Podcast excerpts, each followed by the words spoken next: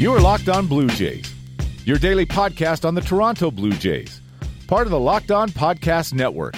Your team every day.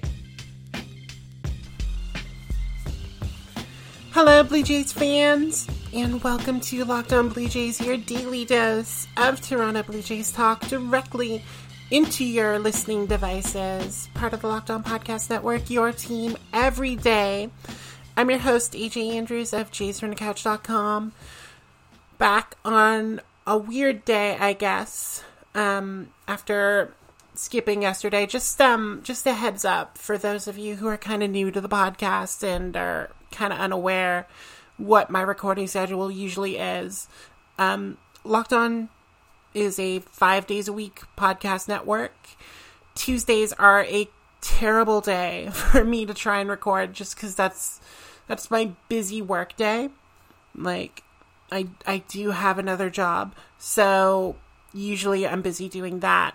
And if I do record on a Tuesday, it's either a previous recording from Monday night or it's really, really late on Tuesday. So sometimes I will just not do it on Tuesdays. But that means you get a bonus episode on the weekend. And who's giving you that? Who's really who's willing to go in on Saturday or Sunday and give you that podcast goodness so you have something on the weekend to listen to after you burn through everything at work? I mean, I'm I'm really doing y'all a favor. So you're welcome. Anyway, we are we're gonna kind of talk about the Blue Jays in the second half of this podcast, but we have to talk about what happened last night um, near the end of my time at work. This is getting out. Um, Ken Rosenthal reported that the Mookie Betts deal was close. Turned out he was bang on because it appears to be a done deal with three teams, which is a little weird. But once again, the Boston Red Sox have money issues, and the Los Angeles Dodgers come galloping to the rescue. Uh, Boston will be sending Mookie Betts and David Price to Los Angeles. Um, they will be acquiring Alex Verdugo and Brusdar Graterol um, from Minnesota. Minnesota will get Kenta Maeda out of the deal. Los Angeles wasn't done either. There is a trade where they're sending Joc Pederson, Ross Stripling, and prospect Andy Paget to their crosstown rivals in Anaheim. Sorry, we have to designate you Anaheim in this one. I'm not going to say Los Angeles dealt with Los Angeles. Sorry, but anyway, Stripling, Peter, Pederson, and Paget go to Anaheim in exchange for Luis Rengifo and another prospect that has not been named, but he's probably going to be high up on Anaheim's list. So that's that's a lot. That's a lot to delve into. Um, like I said, we'll have the Blue Jays perspective on it in the second half of this episode, but for Boston, I am I am sorry if you're a Red Sox fan. I'm sorry, Sully, who handles Locked On MLB. This is a sign of just a a white flag surrendering. I mean, Boston doesn't even have a manager because their manager got caught cheating. So it's it's a sign that they've basically given up that they've surrendered the division to the Yankees and to a lesser extent the Rays and are content to try and find that new window um, for competing. I have no idea where they're going to find it because it seems like they're caught between two worlds after this trade. You have guys like Chris Sale and JD Martinez and and and those guys are, are reaching the tail end of their prime and then you have guys like Rafael Devers and now you add Verdugo and Graterol to that list. It it like the Red Sox still have work to do. They still have to try and figure out what they're going to be and when they are going to be it. And they'll they'll have some opportunities to figure that out now while they essentially cede the division, but it it has to be tough for fans who have kind of gotten used to winning over the last 15 years to just know like it's not going to be a surprise like it was in like um in 2016 uh like right after when like Bobby Valentine managed them for one year and it just cratered. It's it's not going to be a surprise anymore. It's you're going to lose. So deal with it. For Los Angeles, I mean after seeing the pitching market kind of dry up on them, they lost Hyunjin Ryu to the Blue Jays. Yeah. Um, and then watching Gerrit Cole sign with the Yankees, they they didn't necessarily need to do something like this, but in order to kind of re-energize a fan base that you know saw two World Series get taken away from them, and then watched as Washington just wrecked their best chance possibly of claiming that World Series. They had to do something to energize a fan base, and acquiring arguably one of the best players in baseball will do that. And you can make the argument that he instantly becomes the best player in the National League. I mean, you'll make cases for Cody Bellinger, his teammate, which that outfield is scary. And you can make a case for Christian Yelich, depending on how he comes back from his injury. But Mookie Betts is the perfect guy atop your lineup. He gets on base, he hits home runs, he he plays great defense. He does everything for you. And now Los Angeles has that in their outfield, and they'll probably stick AJ Pollock in the middle, but hey, two out of three ain't bad, as the old song goes. For Minnesota, this is a win now move. Um, Blue Jays fans will remember Brusdar Graterol as being the name kind of thrown around when Marcus Stroman was on the block. Graterol was potentially the big piece they could have got back, and and Graterol did make his MLB debut last year. He was all right in a relief role. He made ten appearances, had like a four was a 460 ERA, I think, for Graterol. 466. I was close. Um, but, you know, he was 21.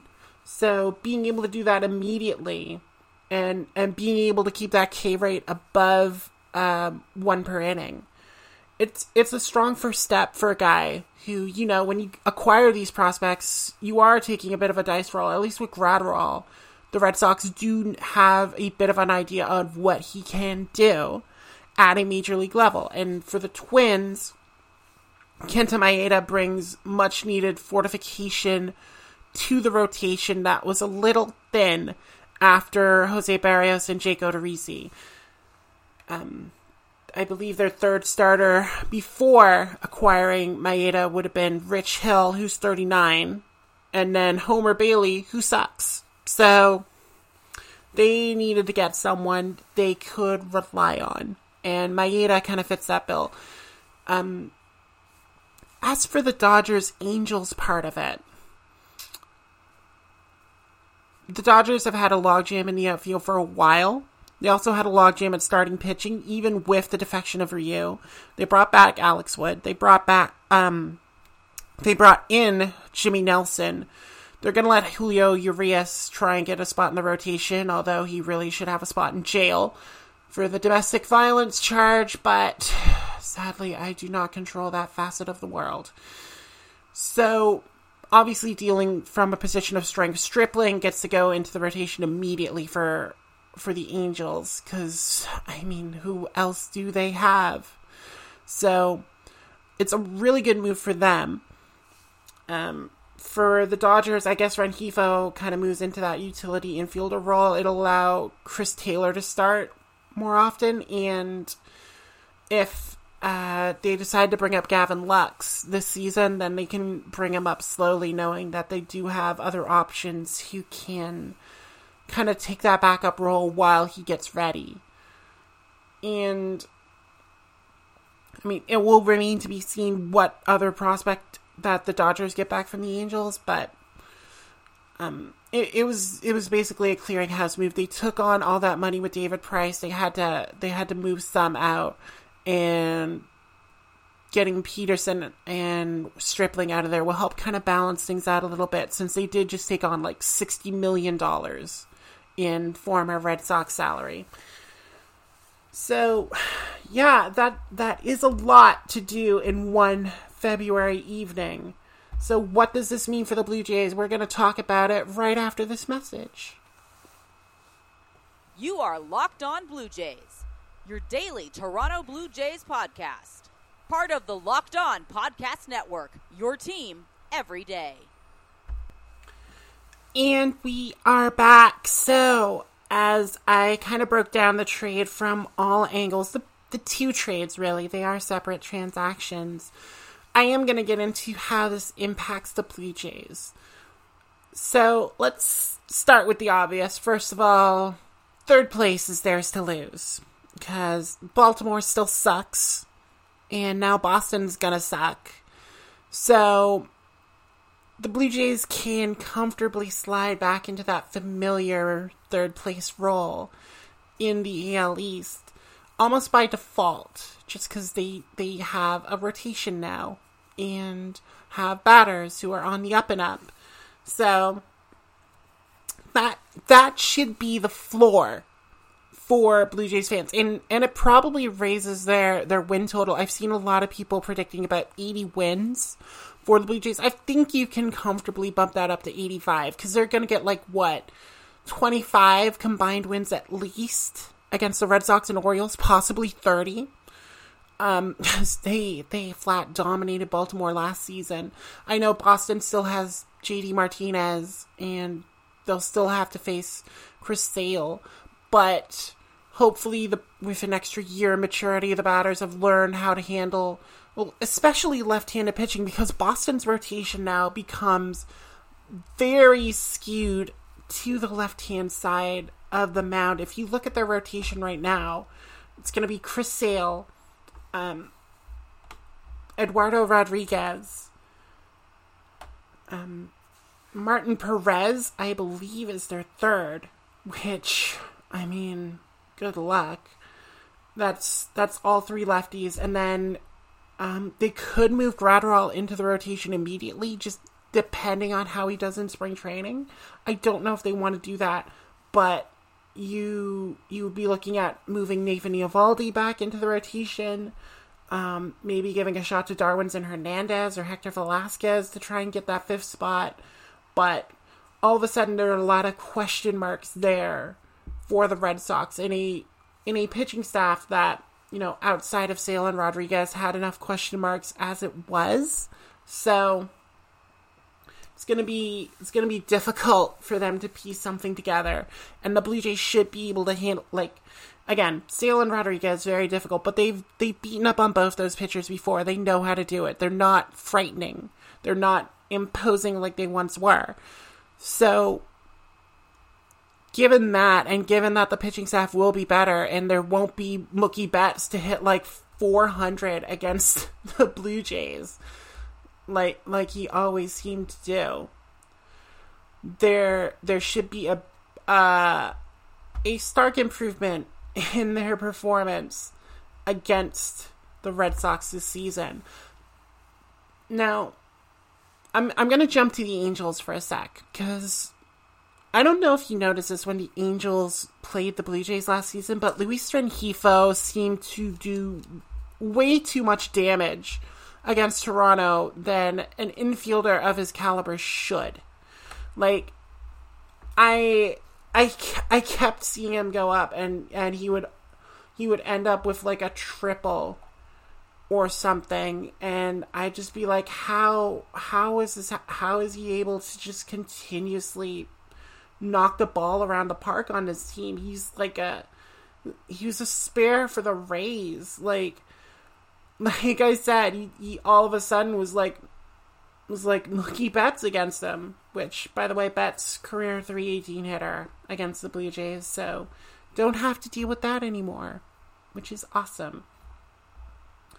But yeah, um, moving a guy like Rengifo out, um, obviously he would have lost his playing time to Anthony Rendon, and given they they still have Simmons and David Fletcher will probably take over at second, and then whatever a combination of Albert Pujols and a Scarecrow stand they have playing first, um, that'll that'll be that, but um bringing in Joc Pederson obviously adds more of a power threat to a lineup that has a lot of them already. I mean, it it's going to be Pederson, Rendon, Ohtani, Trout, and Pujols trying to navigate that lineup will be very difficult. And that seems to be the Angel strategy this season is just we're going to out hit you. We know we don't have any starting pitching. We couldn't get any starting pitching, so we're just going to outslug you. Which it's a bold strategy, Cotton. Let's see if it actually plays off, pays off in a playoff berth. For Mike Trout, that would have been so much better if I didn't mess that up. But whatever. We do it live here. So the Angels will probably be a little bit better, but as long as the uh, the hitters of the Blue Jays can, you know, just do do the damage they need to do against a rotation that is not great and a bullpen that is not great. You know, again, they don't have to worry about the friggin' nine. What is it? Nine for 20 Rengifo was against Toronto last season. Batted 450 with like. Yeah, it's like five five of them were for extra bases. I I knew he he inordin, inordinately damaged the Blue Jays, so I am very happy to see Rengifo gone. But again, it's it's a team that's like the antithesis of Atlanta. Like like if you if you look at the pitching they brought in, they're going to be relying on like Dylan Bundy to find his form. And then I already mentioned Stripling coming in. They have Julio Teheran, who's who they're going to be banking on for a bit. Um, Andrew Heaney's back. They're going to need Jaime Barria and Griffin Canning to be, take big steps forward. They acquired Matt Andriese from Arizona. They are they are grasping at straws for pitchers. So it's just going to be a matter of you know trying to outslug Anaheim. Now, what Minnesota did is scary. Like I, I think a lot of people were like, "Oh, the White Sox are gonna are gonna make their move now. They got Keuchel. They have all these these younger guys. They signed Edwin. White Sox are gonna be dangerous." That division is still Minnesota's to lose, especially you know they they signed Josh Donaldson. Um, their only real major loss in the offseason was Kyle Gibson, and that's that's nothing really. I mean, yeah. I know the Blue Jays wanted him, but don't cry tears for for Kyle Gibson. You'll get lit up in Texas. But with the talent on that Twins team, with Donaldson added to a lineup that has Eddie Rosario and Max Kepler and Nelson Cruz, who's still defying father time by blasting 40 home runs. It's it's going to be a difficult lineup to navigate again. And, you know, we'll see if Mitch Garver is able to replicate that 2019 where he suddenly went off for like a boatload of home runs. And see just how they're able to piece things together. Who's going to play first base for them? It'll probably be Miguel Sano, who also can hit, among other things. So yeah, Minnesota is going to be scary. I expect them to win the Central Division again.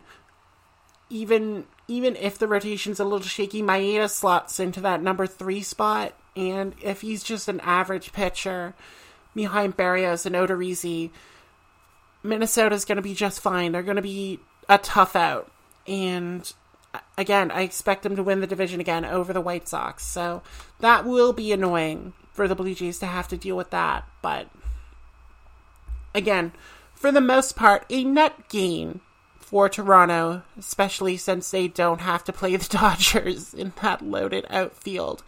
So, hooray for that. And that will bring us to the end of this episode where we celebrate the demise of the Red Sox. If you want to join me in the celebrations, um, feel free to contact me at a underscore j underscore andrews on Twitter. The underscores are there because Twitter is dumb. Um, follow the podcast while you're there at Locked On Jays. You can also get in touch on Facebook and Instagram through the Locked On Jays accounts there. We appreciate Facebook messages just as much as we appreciate Twitter messages.